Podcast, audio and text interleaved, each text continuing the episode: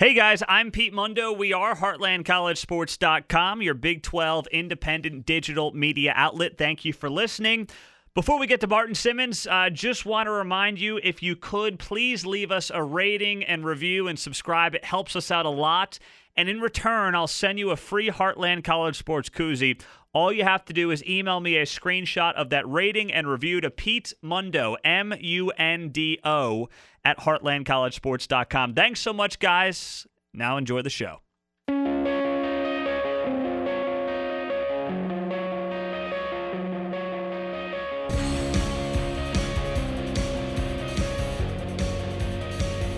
We roll right along on Heartland College Sports Weekly, part of HeartlandCollegeSports.com, your independent Big 12 digital media outlet. Let's say hello to Barton Simmons. You all know him, a CBS Sports college football national writer, co host of the Cover 3 College Football Podcast, a must for any college football fan.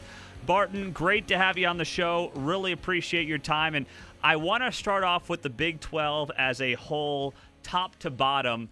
Uh, what do you look at this conference as being in 2019? Well, I, I look at it being really competitive um, to the point where, I mean, we're, just two years removed from Big 12 being sort of this. I don't know, caught some grief from from like the national uh, perspective, and I think that was always unfair.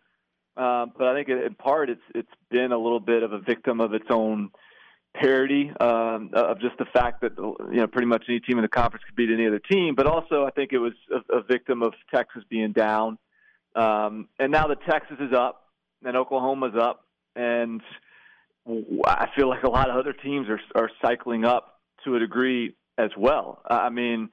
Uh, you know, Oklahoma State has sort of been one of the, the premier teams in the conference, and um, now we got to sort of check in and see if they can keep pace with the rise of Iowa State, with the uh, with with TCU playing with the quarterback, with um, you know these new new coaches, all of which I think were good hires.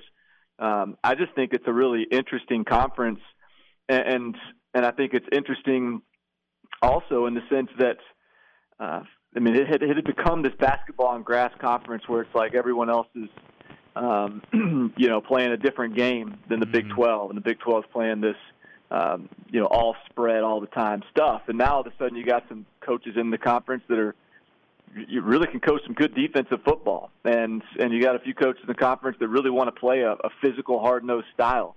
Uh, and so I'm just man, I'm fascinated. I'm excited to just sort of dig in, and um, I mean, there's going to be a lot of good games in the Big 12 this fall. Absolutely. Barton Simmons is joining us here on the show.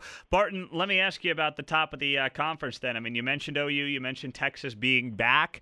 Uh, is Texas back in your eyes, or are we, are we getting there a little too soon?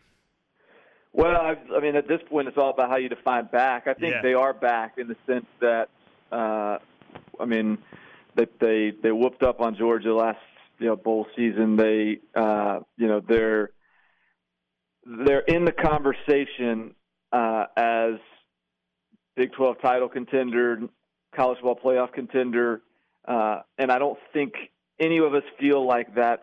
Look, I mean, if they they could have a eight and four year, nine and three year, and uh, and I don't think anybody would be maybe shocked by that. But I also think that everybody expects them to be a really good football team, and and it would be shocking if they're not a, a really competent, really good football team. And so that to me is back. I mean, if, they're contending, to me that's back. I don't think that'd be winning national titles to be back in Texas. And so yeah, they're, they're with them playing good football, with them having a quarterback returning. Um, you know, I really think that Texas is. Uh, I mean, they they are once again a team that they're on the schedule. Uh, most teams in college football look at that and say, "Well, we're going to have a hard time winning that one." Um, and and I don't think that was the case just a couple of years ago with Texas. I think you look at that as a shot to win it. Uh, and so Sam Ehlinger is to me one of the best players in college football. Period. Um, they're they're they're so fast and athletic on defense. I know they're not super experienced, but man, they're going to have a lot of speed on that side of the ball. Uh, and then, man, a few of these young guys that, that, uh, on, on the offense side of the ball are making a, a big splash early on as well. So I think Texas is a scary team, and you know the history shows with Tom Herman they're going to win some big games, and they may slip up and lose one they're not supposed to as well. I think when they're sort of all the way back is when uh, is when they win them all. And uh, we'll, we'll, I don't think that's this year, but it, it's it may not be far off. Barton Simmons joining us as CBS Sports college football writer, also the Cover Three podcast. they must listen to. So, you know, we always we're talking now about some of these second tier teams and everybody has their prediction. If it's not OU, Texas in the Big 12 championship game, which are the two favorites, is it Iowa State? Is it TCU? Is it Baylor? Somebody else? I mean, who is that dark horse team in your eyes, Barton, in the Big 12 this fall? I think those are the three. I mean, the, so to me, Iowa State and TCU are the most likely candidates. I think TCU. I mean, I've said this before. I'm, I'm just man, like they're between Darius Anderson, Sewo Olonilua, and uh, Jalen Reagor. I mean, that's as yep. that to me. I love that group of skill guys, and I think they're really confident in just sort of having a a quarterback in Alex Delton who looks like he's going to win that job, and, and having a guy there that at least isn't going to turn the ball over. I mean, that's that was the problem last year. They had all those quarterback issues, but uh, if they could have just took, taken care of the football, the defense would have would have handled the rest, and they they couldn't do that. Even when Shawn Robinson was in, he was he was turnover prone, and so if Alex Delton can just be consistent and and um, and kind of build some trust offensively, that's that could really open the door for TCU to have a real breakout year. So I, I think they're um, kind of my my my one B in terms of the the teams that could cycle up, but I I don't know. Call it a hunch. I, I don't know what it is, but I I, I really do think Iowa State's going to be really good this year. Mm-hmm. Uh, I mean, they they've you know I was just reading this week. I mean, their offensive line is is apparently I mean kind of meeting all the expectations with all those guys returning, playing really well the preseason. Breece Hall, who's their uh, true freshman, four-star running back, is apparently you know really making some plays defensively. They've got guys on on every level of the defense, and I just think when you're when you're looking for those teams to cycle up, it's to me it's really about sort of betting um, when there's value on really good coaching. And I think this might be the last year you get really good value on Matt Campbell uh, in terms of an opportunity to kind of bet on him mm-hmm. uh, because I think the Vegas win total is somewhere around eight, and and I, I just I think that this is a team that is from a from a style of play standpoint. I think they have the contrast of the league that that, can can be successful from a a coaching developmental standpoint, I think they're on there. They got a quarterback who's who's obviously can really play in Brock Purdy, and then they got playmakers. Um, and and I think with all that, you know, the the equation I get, the the answer that that, that my calculator punches out is that they got a chance to I think contend for a Big Ten title. So I'm I, got pretty high expectations for for Iowa State. If they go seven and five or something um, that's going to be a, that's going to be a big miss by me because I, I, think they're going to be really good. I'm with you 110. percent I think they'll be playing for a, a, Big 12 title at the end of the year. Let, let me ask you about um, the bottom of the conference has four new coaches at, at Tech with Matt Wells. K State, Chris Klieman, West Virginia, of course, with Neal Brown, and KU with Les Miles. Um, and I've been asking a lot of our, our recent guests this, so I'd like your take on it not who you think is going to have the most success, but but which one of these coaches are, are you most intrigued by walking into their new job?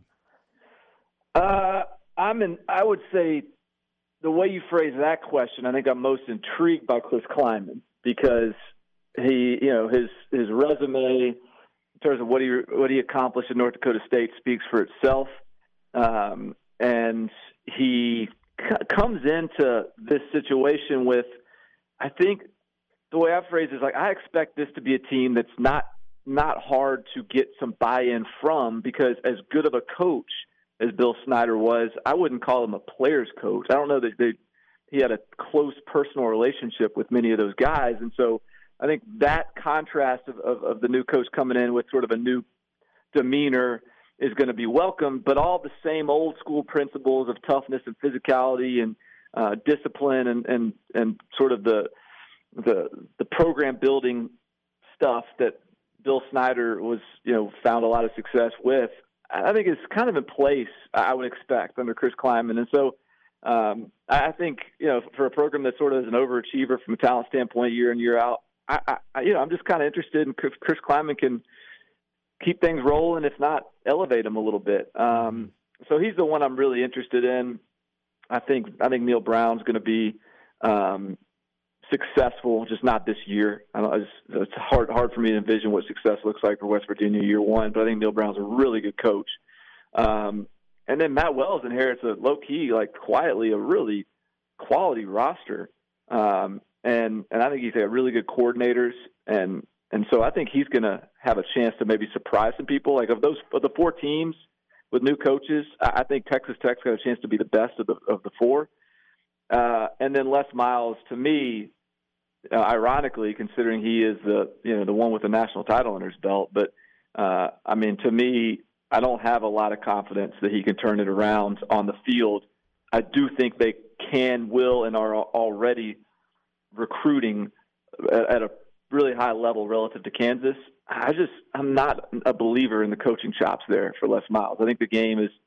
Uh, I think he's kind of a little, a little stuck in the mud uh, in terms of the evolution of the game, and we'll, see if he can prove me wrong in that regard. And Barton, how hard does does um, that job? I mean, that's going to be the toughest job in America right now. Not just because of how bad KU has been, but when you are playing a round robin every year, the schedule never lets up, right? So you mentioned all these Big Twelve teams on the rise, from the Blue Bloods down to you know TCU, Baylor, Oklahoma State, Iowa State. It's just hard to find any wins on the schedule for KU. Yeah, yeah, it is. It's a little bit like um, you know the Big Ten West right now. That used to be a conference where you know you got a bunch of sort of you got Wisconsin and everybody else, and mm-hmm. there's you know you may you may not have a good team, but you got a chance to win a couple games just because you're going to catch somebody in the right day and. It's getting increasingly more difficult in the Big 12 if you're Kansas to to catch somebody on the right day because I think everyone is hired really well. I think the you know credit to the ads in that conference for for finding the right guys. Um, and again, I think one of the things that it used to be where you could just sort of, hey, at least you knew what you were building for.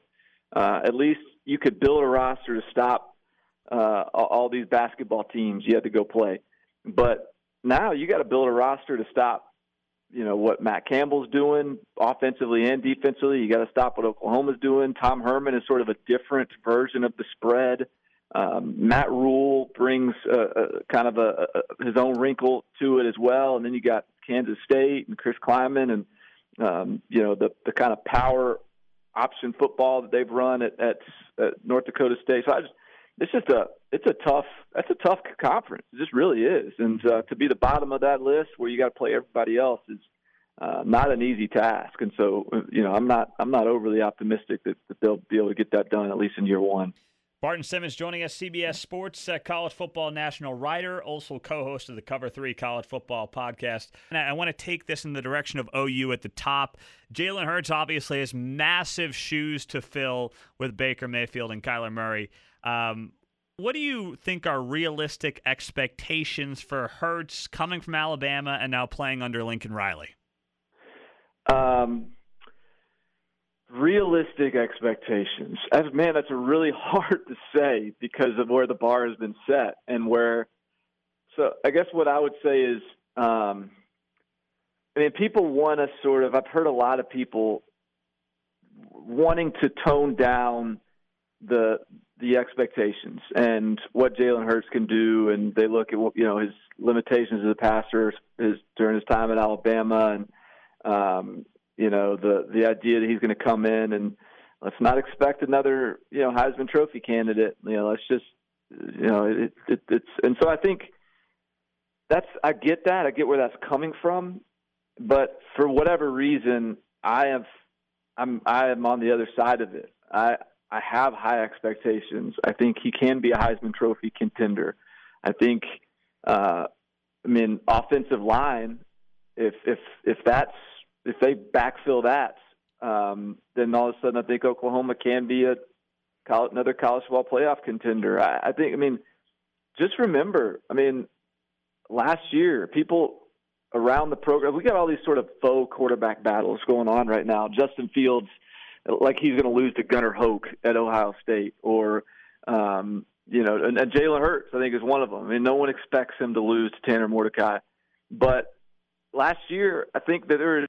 I mean, everyone expected Kyler Murray to win the job, but there was real sort of questions like, is this guy really going to be able to operate the offense as well as Austin Kendall? And to think about that is is so ridiculous now in retrospect that we had mm-hmm. these doubts about just about uh, Kyler Murray and about his ability to operate within the, the structure of the offense. And um, I mean, he was a very flawed guy from everything we saw of him in terms of spring games and Texas A&M and his you know very limited flashes at Oklahoma. And then he goes out and just sets the world on fire. And you got Jalen Hurts, who has never had a quarterback coach in college until last year with Dan Enos. And it, with Dan Enos really, truly sort of developing at the quarterback position, he took big strides. And so to think that now he can step in at Oklahoma and Lincoln Riley, the best in the business, isn't going to take him to another level or, or can't, uh, to me, I, I got no problem believing he can take him to another level. And I have no problem believing that Oklahoma – can be some version of the same offense they've had the last two years. So is he the number one pick in the NFL draft? I'd be surprised by that. Uh, but is he a Heisman candidate? I, I would I would venture to guess that he's right there in the thick of it late in the season. Interesting, very interesting, Barton. So so are you are you going chalk with OU Texas then come the uh, Saturday in December, or do you think we're in for a bit of a surprise here with one of the teams that you had mentioned earlier? No, yeah, I I, I, I'm as the as the season approaches, I, I really am starting to warm up to the idea of Iowa State and one of those other two. Um, I suspect probably Oklahoma, but I just think it's a weird conference in the sense that I, I think Texas could go like nine and three, but one of the nine wins be against Oklahoma, and so you know I could see Oklahoma maybe getting in Iowa State surviving the rest, and then maybe those two meeting in the Big uh, Big 12 championship game. Um, but those are the three, and I throw TCU in there as the four true contenders to me. Um, but it's going to be a lot of fun, and and, uh, and I'd say right now, if you had to sort of pin me to it, uh, I would lean Iowa State, Oklahoma for that Big 12 title game. Well, it's going to be a fun season. You mentioned it. I think uh, every Big 12 fan or any college football fan should be looking forward to what the Big 12 has to offer this uh, this fall. It's going to be really interesting. Barton Simmons, CBS Sports, Cover 3 podcast. Barton, great to have you on. Really appreciate the time. Hey, you bet. Thanks for having me. Appreciate it. Thanks again to Barton Simmons for hopping on the show. Can't thank him enough for his time. Please do us a favor, leave us a rating, review, subscribe, iTunes, Stitcher, Google Play. However, you get your podcasts, we are there. And if you leave us that rating and review, we will send you a Heartland College Sports koozie. We will do that. We've been doing it for a long time now. All you have to do is leave that rating and review and then email me a screenshot of the rating and review to Pete Mundo, M U N D O, at heartlandcollegesports.com. Thanks so much, guys. Have a great week, and we'll talk to you soon.